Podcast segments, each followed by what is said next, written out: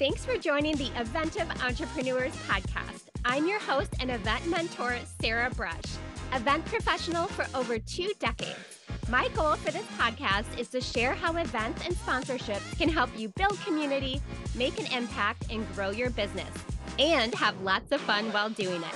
By the way, don't forget to check the episode notes for valuable event resources exclusively for you. I appreciate you spending this time with me. Let's get this party started.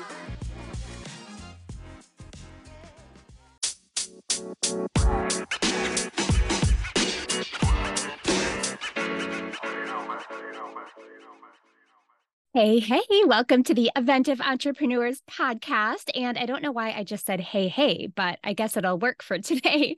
I hope you are having a great day and thanks so much for being here to talk about events and sponsorships. I am just loving the cooler weather in Arizona. It's finally, well, it's still pretty hot, but it's starting to get cooler. And I'm ready to pull out like my hats and boots um, in that 70 degree weather. So, hope everyone's doing well. And today I wanted to talk about budgeting for your event and just some of the questions to think about just to make sure that you keep on track and that you're keeping an eye on your budget because of course, that is a big concern for entrepreneurs and small businesses when they're hosting events. And I've talked to a lot of people lately that are really concerned about their budget and hosting an event. And, and that is one of the biggest concerns, as well as attendance and filling that room. So let's get right into it. I'm going to talk about a couple of core things to think about and then get into some questions that you can ask yourself. So, number one, you really want to align your budget with your business goals. So, you want to ensure that your event budget aligns with your overall business goals and strategies. You want your event to be an extension of the goals and initiatives that you're doing in your business already. And your budget really should support these goals. So, are you launching a product or service? Are you building community and launching a membership? Are you wanting to be known as a thought leader in your industry? You just want to keep an eye on, you know, what you're doing in your business, what the goals of our your event and then, how are you using your budget? Are you using those line items in your budget to really follow your goals and the outcome you want for your event? Consider the long term implications of your event. So, how does it fit into your business plans and marketing strategy over time? You want to plan your budget with a clear vision of how this event fits into the bigger picture. Are you going to be one and done with this event? Are you just kicking off a launch of a product and you plan to do an event one time? Or do you have a plan to do multiple? Multiple events down the road. Just kind of look at the full picture to make sure that you're really budgeting accordingly and really focused on the right things with the event. Number three, ROI consideration, so your return on investment. As an entrepreneur and small business, the return on investment of your event is just so important. It's so different than, you know, when people are planning corporate events because there's a lot of risk involved of money and just, you know, personal like investment and feelings. It's just so real because it's it's your business. So you want to analyze how the event expenses are going to contribute to your business growth. Are you okay with this event being a marketing expense? Let's say it's your first event or do you need to make a certain amount of money to really make it worth it to you and to feel like it was successful? So you want to start thinking about those things. Events are an incredible way to connect with your community. I love live events and I've seen them just be so successful in really making an impact within your community.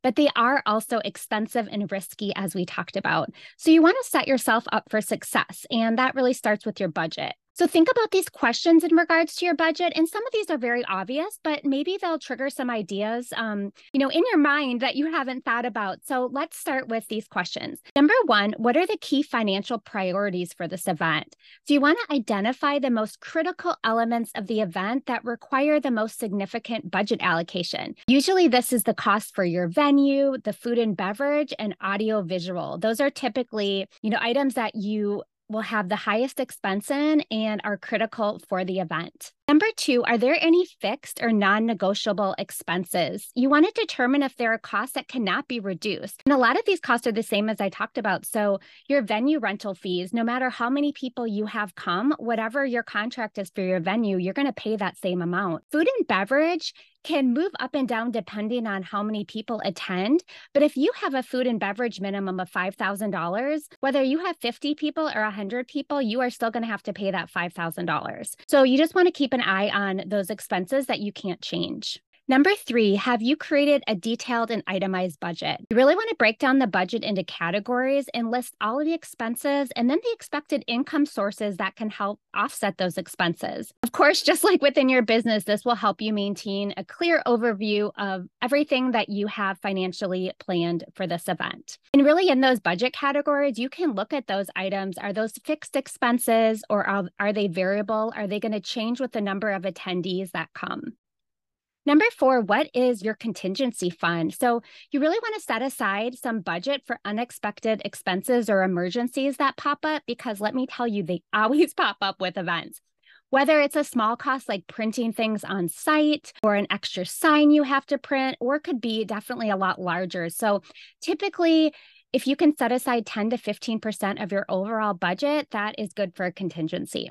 Number five, how will you prioritize your spending? So, determine how much to allocate to the various aspects of the event. And you'll really be able to do this once you start getting quotes from your vendors and really understanding the costs involved. This is all about balancing between what's mandatory and what's nice to have. What do you really need to do at your event? What's going to impact attendee experience versus what's something that you just think is cool to have. But if you don't have it, it's nobody's really going to miss it. Number six, are you scaling according to budget? You really want to be realistic about what you can achieve within your budget. If your budget is limited, consider starting with a smaller scale event and gradually scaling up as your business grows if you want to host this really impactful large event and you just don't have the budget to do it and it's really a stretch and you're not being able to invest where you need to invest to create that great experience for your attendees it's it's not going to be a win-win for anybody. So really look at what's realistic before you start you know planning your event. You know do you need to do just a smaller event that is maybe like a one day with 25 people versus having this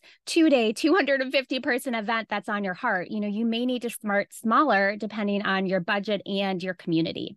Number seven, are there cost saving opportunities? You want to explore options for reducing costs, such as negotiating with vendors. But I always say this you need to negotiate in a very positive, friendly way with vendors because they are your partners and they have a business. You want them to feel good about the partnership just like you do. So when you negotiate, make sure that everybody feels good at the end of the day with what was negotiated because that's going to have them more excited to partner with you and give their best to your event. Can you lower your spend on F&B? Do you really need to do a snack break twice a day? Do you need to have coffee all day? You want to think about those things because those are some areas that can really add up. But as I mentioned earlier, keep in mind your F&B minimum because you're going to have to pay that no matter what. And then think about you what you are doing that really does not impact attendee experience like we talked about. Do you really need it? Think about that. You don't want to have all these extra things added in that are impacting your budget. All the little things can add up and maybe they aren't even important. Number eight, how will you track and manage your expenses? Of course, we all do this within our business, but sometimes with events, it can get a little bit out of control and a little bit harder to manage if you don't keep a really good eye on it. So just make sure that you are continually updating your budget, keeping an eye on where costs might be sneaking up. And I feel like sometimes it can be like a wedding where you're like, oh, what's another $5,000? I'll just add that in. And then all of a sudden, your budget is completely out of control. So just make sure you're really keeping an eye on it and, you know, investing in the things that are really important to you and your attendees. Number nine, what is your revenue plan? So identify potential income sources such as sponsorships. Are you going to sell merchandise at the event? Biggest revenue maker is are you selling your products or services? You know, what's your offer for the event? What is that call to action?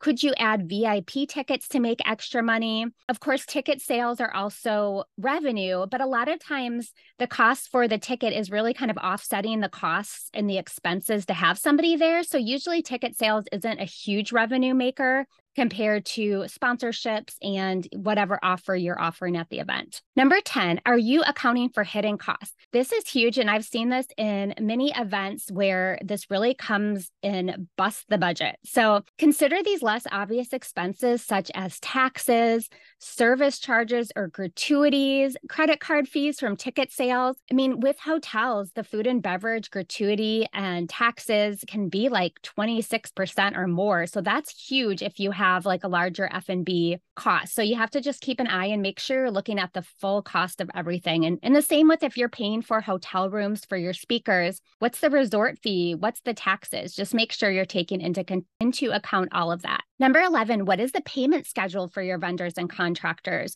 So you want to ensure that you have a clear understanding of when all of their payments and deposits are due so you can budget accordingly. And you want to also make sure you're paying your vendors on time. It's so important for that great relationship. And I've seen it so much with events where a lot of times payments are late and it really impacts the vendor relationship because they have costs that they're dealing with as well. And um, of course, this is the same within your business in general and how you take care of the people that you work with and your vendors. But you just want to keep an eye on that and just keep a really, really good vendor relationship. Number 12, how will you handle unexpected expenses? You really want to have a plan in place for dealing with these costs so it doesn't jeopardize the overall event quality. And as I mentioned, if you have a contingency fund of that 10 to 15% or however much you can do, that's really helpful because if something pops up, then you know that you can cover it. Also, are there areas that you can indicate in your budget that, you know, if something comes up that you have to pay for that is important for the event, where can you decrease other costs that are maybe not as important. Number 13, can you DIY? You know, do you have someone that can do graphic design, website development, social media so you don't have to outsource those items?